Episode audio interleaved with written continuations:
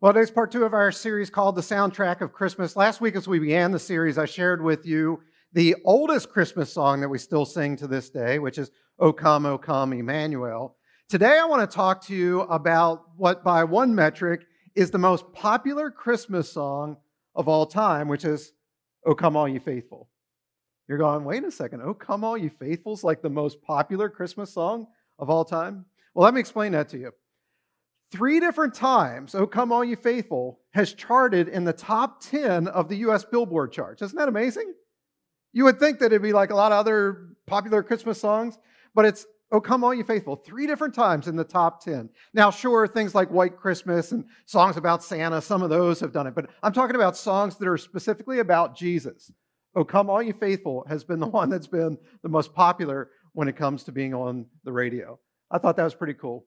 Another thing that I found fascinating was even though this song, O Come All You Faithful, is now almost 300 years old, it wasn't until just after World War II that we actually discovered who it was that actually wrote it. It was a guy by the name of John Wade. If you go all the way back to 1745, the Church of England and the Roman Catholic Church, and listen to me, they were literally at war with one another. Literally at war with one another. And so, John Wade, who was a priest there in England, he had to flee for his life to France. And while he was there, he was assigned by the church a very important task. You see, what was happening back in England was all the church records and all the church music was being destroyed by the Roman Catholic Church.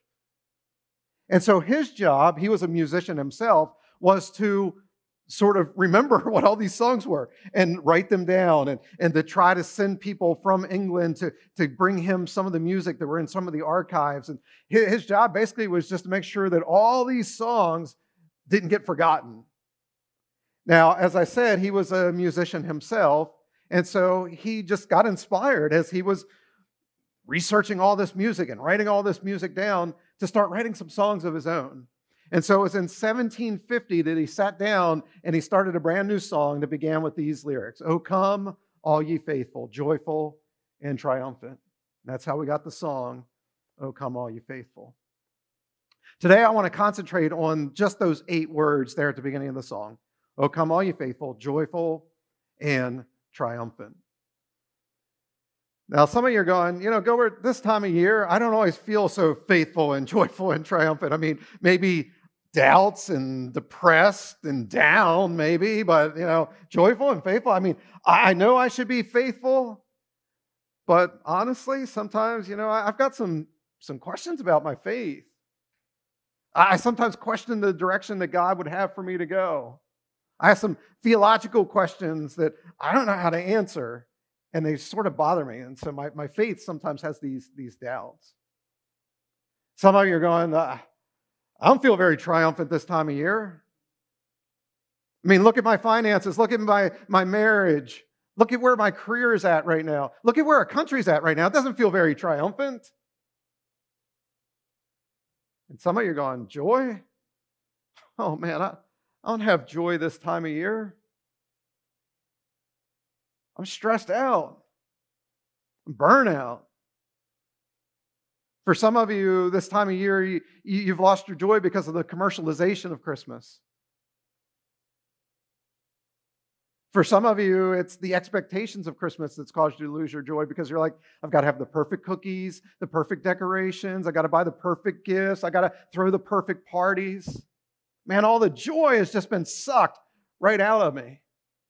Well, if that's true of you here today, part of the good news of what Christmas is all about and why Jesus came to the earth was to help you with those feelings. Take a look at Matthew chapter 11, verse 28. Here's what Jesus says Come to me, all you who are what? All of you who are weary and carry heavy burdens, and I will give you, I'll give you rest. So if you're feeling weary, if you're feeling burdened, Jesus says, Come to me. Come, come to me. I'll help you with that. You're feeling lost in your sins, Jesus says the same thing. Come to me. I can help you with your sin. Here's what Jesus had to say about sin in Matthew uh, 9 12 to 13. He says, It's not the healthy who need a doctor, but who? Who needs the doctor? The sick. He says, For I have come to call not those who think they are righteous, but those who know they are sinners. And so, you know, John Wade, he could have just as easily have written a, a song that started out this way Oh, come, all ye sinners, weary and heavy burdened. But yet he didn't write those lyrics because John Wade realized that Jesus doesn't leave us in our weariness, he doesn't leave us burdened, he doesn't leave us in our sin. The apostle Paul says this in 2 Corinthians 5:17. Anyone who belongs to Christ has become what? Has become what? A new person. The old life is gone and a new life has begun. Church, that's good news. That no matter who you are, no matter what you've done, no matter how you're feeling right now in this Christmas season, Jesus came to give you a brand new life, a fresh start. You're going, man, that sounds good. I, I would love that. How, how would that look? What would I have to do? Well, let's actually go back and look again at these words from this song, the most popular Christmas song on the Billboard charts ever. Oh, come, all you faithful. And let's learn a couple lessons from it. So, if you're taking notes, the first thing is this that Jesus will help me to become more faithful. Jesus will help me to become more faithful. You know, when it comes to faith, many people think that, okay, faith is something I've got to sort of muster up myself, something I've got to do, something I've got to bring on. Look at what the author of the book of Hebrews says in Hebrews 12 2. Let us fix our eyes on Jesus, the author and perfecter of our faith. So, where do we fix our eyes? We fix our eyes on Jesus. Why? Because He is the one that's going to author our faith into our lives. He's the one that's going to perfect faith into our lives. How does that happen? Well, look at Romans 10 17. Paul says, So faith comes from hearing, that is, hearing the good news about Christ. So again, faith isn't about you mustering up faith. Faith is about you fixing your eyes on Jesus, who is the author and the perfecter of your faith. And so, what we really need to do here is what I talked about a couple weeks ago as we were wrapping up the uh, Surprise the World series.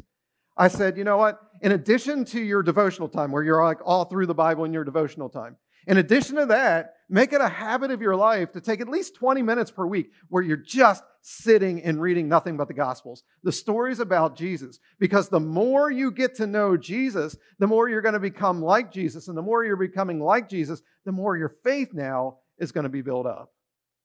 Come, all ye faithful. That's point number one. Jesus is going to help me to become more faithful. Number two, Jesus helps me to be joyful. Jesus is going to help you become joyful. Joy is actually one of the attributes of the fruit of the Spirit.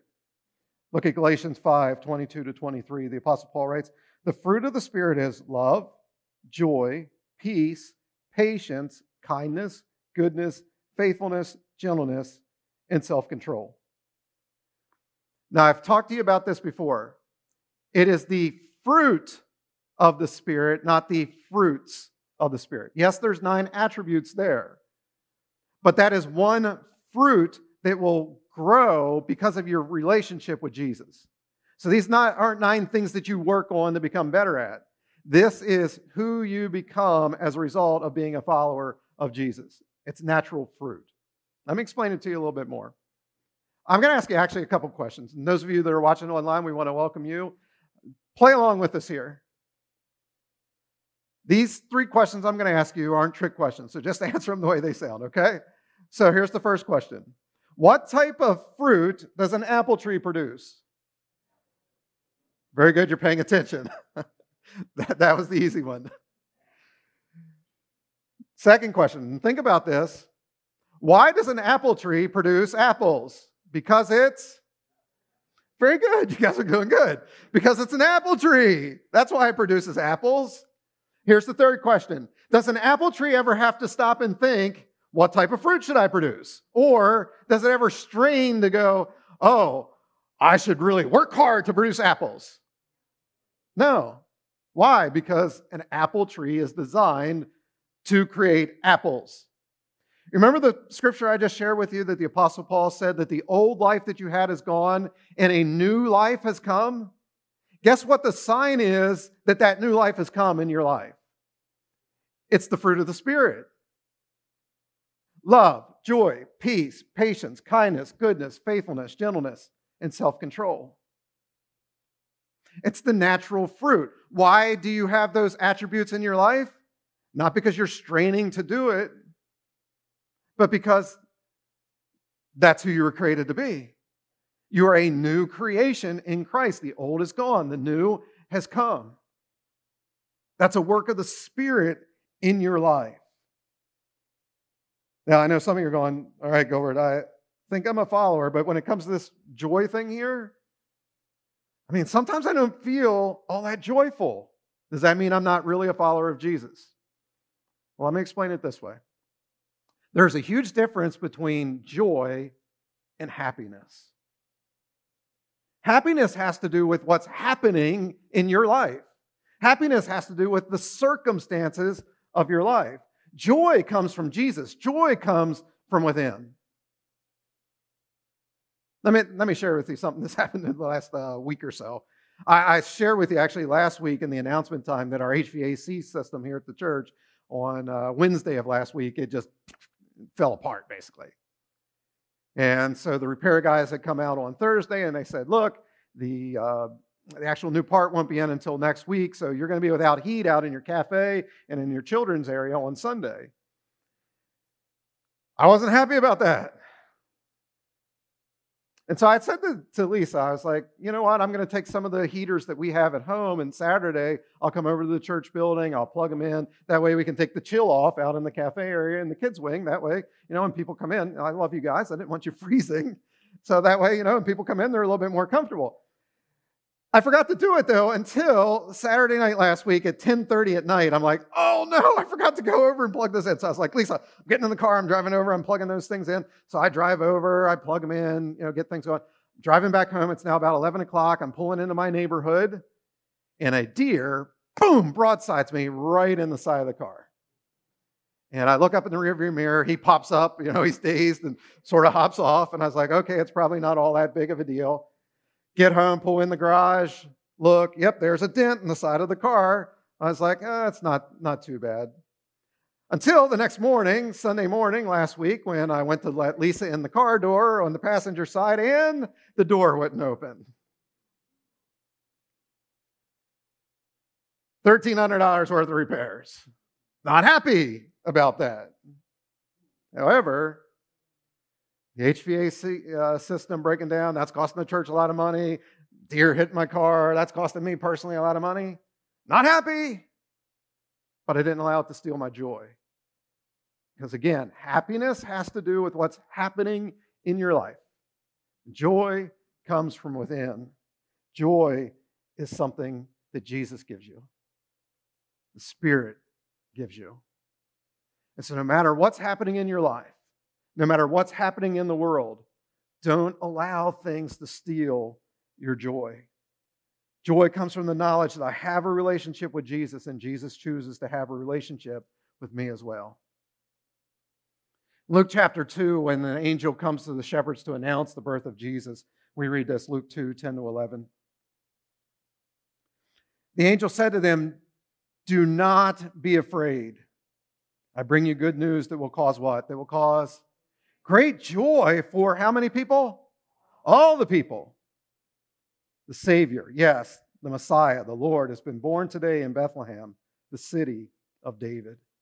Jesus is the cause and the source for all joy for all people who put their faith in him. And so, my prayer for you this Christmas season is that you would lean into that. Yes, there may be some things that are happening in your life right now, some circumstances in your life. You're just not happy about it. But don't allow that to steal your joy. Come, all ye faithful, joyful, and number three, Jesus helps me to feel triumphant. You know, the truth is, oftentimes in life we feel defeated, which is why it's so important that you know that Jesus has your back. Jesus has your back. Now, let me illustrate it for you this way. This past September, just uh, what, two months ago, my friend Vince and I, we decided to go out to a, a Philadelphia Phillies game because he's a huge Phillies fan and I'm a huge Orioles fan, and the Orioles were actually going to be in Philadelphia to play.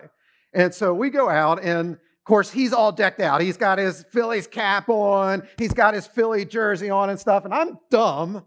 I'm there with my Orioles hat, my Orioles shirt, you know, and everything. And the reason I say I'm dumb is if you know anything about Philly fans, which some of you are Philly fans, you aren't exactly known for being the nicest people. Philly fans are the ones that booed Santa Claus one year. I mean, that's how bad Philly fans are. Philly fans are known for getting like in the fistfights with people that are in their stadiums that are wearing different jerseys. So that's why I'm saying I'm not the smartest cookie, right? And I'm there in my Orioles stuff. So we're, we're walking through the stadium. I sort of got my head on a swivel, right? I'm just sort of keeping an eye out for everything. And we get into our section that we're sitting, and I look around, and there is no other Oriole fans anywhere. Now, we had great seats. They're going to put a picture on the screen for you right now. You're going to get to see that was the view that we had of the field there, you know. So it was it was pretty good. I'm intending to just stay quiet the whole game. Because there, there's just nothing but Philly fans all around me. So I'm just going to sit there and silently root on my O's. Now, what you can't see in the picture, though, is the view that we had immediately right to our backs. They're going to put it on the screen for you right now. What you're seeing there is the Orioles bullpen. This is where the 12 relief pitchers for the Orioles, they warm up during the game if they need to come into the game. And they sit there most of the game just, you know, waiting to see, is the coach going to call me in to the game? This was literally right behind me. And I turn around and boom, there it is. I'm able to see the Orioles bullpen. Now, I said that the relief pitchers sit there and watch the game, but the Orioles pitchers didn't just sit there. You know what they did? Every time the Orioles did something good that game, which actually in that game they actually did a lot of good things, they ended up winning the game. The 12 guys there on the bench, they would pop up. They're standing, they're clapping, they're cheering. You know what happened? That gave me confidence because they were there at my back that I could, I didn't stand up and cheer, but I was at least like clapping and, and cheering and stuff. The more they did it, the more confidence that gave me. Now, the truth of the matter is, if some Philly fan popped me in the face and got in a fight with me, those 12 guys in the bullpen weren't going to come and save me. I know that. But they did give me confidence. But here's my point Jesus is the same way, except Jesus, if something does happen to you, Jesus will come and save you. He will come and protect you. But the more you realize that Jesus is at my back, the more confidence it's going to give for you to live a triumphant life a life of victory here on this planet. In Isaiah chapter 9, verses 6 to 7, we read this For a child is born to us, a son is given to us. The government will rest on his shoulders, and he'll be called Wonderful Counselor, Mighty God, Everlasting Father, Prince of Peace. His government and its peace will never end he will rule with fairness and justice from the throne of his ancestor David for all of eternity. The passionate commitment of the Lord of heaven's armies will make this happen. That sounds pretty triumphant, doesn't it? I know this time of year we tend to only think of Jesus as, you know, the little infant baby, you know, lying there in a in a manger. I know we tend to think of Jesus as this little fragile porcelain piece that's in our manger scenes that we set out. And we got to be careful. Don't drop the baby Jesus. But realize that he didn't remain a baby. He became the King of Kings. He became the Lord of Lords. He is the Alpha and the Omega. He is the beginning and the end. He is the first and the last. Jesus is the bread of life. Jesus is the creator of all things. He's the Prince of Peace. He's the author and the perfecter of our faith. He is the Lamb of God that takes away the sins of all the world. That sounds pretty triumphant to me. And so come, all ye faithful, joyful, and triumphant. Let's pray together. Father, we thank you for this day. We thank you for this time that we've had together to worship you through song through the, the preaching and the hearing of your word. You said that faith comes from hearing about Jesus. And Jesus, we've heard about you today and that you can change us. You can give us a brand new life. You can give us a fresh start. And because of you, we can live in faith. We can live with joy in our hearts. We can live triumphantly. No matter what the circumstances look like here on this planet, no matter what is happening in our lives, we can live triumphantly because of you. Jesus, thank you that you did come to the earth as a little baby, but you didn't remain a baby. You grew up and you became the King of Kings and the Lord of Lords. So, Father, I just pray that in this Christmas season, we would submit our lives over to you fully. For those of you that maybe have never started a relationship with Jesus, today would be the day that you would do that. You would just, in humble and simple faith, just admit that you're a sinner and you need Jesus in your life. We know that Jesus says if you'll confess your sins to him, that he's faithful and just to forgive you of your sins and to cleanse you from all of your unrighteousness. And Lord, I know there's many that are already followers of yours, but they haven't been walking in the, the fruit of the Spirit that, that you've given us love, joy, peace, patience, kindness, goodness, faithfulness, gentleness, and self control. And so, Lord, help us to realize that's something you've already given us as your followers. So help us to walk in the reality of that. When Satan tries to distract us or discourage us, when Satan tries to defeat us, to, to bring us down, they would say, Not today, Satan. Not today. Because Jesus got my back. Jesus gives me the, the confidence to live for him with all my heart, soul, mind, and strength. Again, Father, just help us to walk in that reality. It's something you've already given us. Help us to do it now through the power of your Holy Spirit. It's in Jesus' name that we pray. Amen.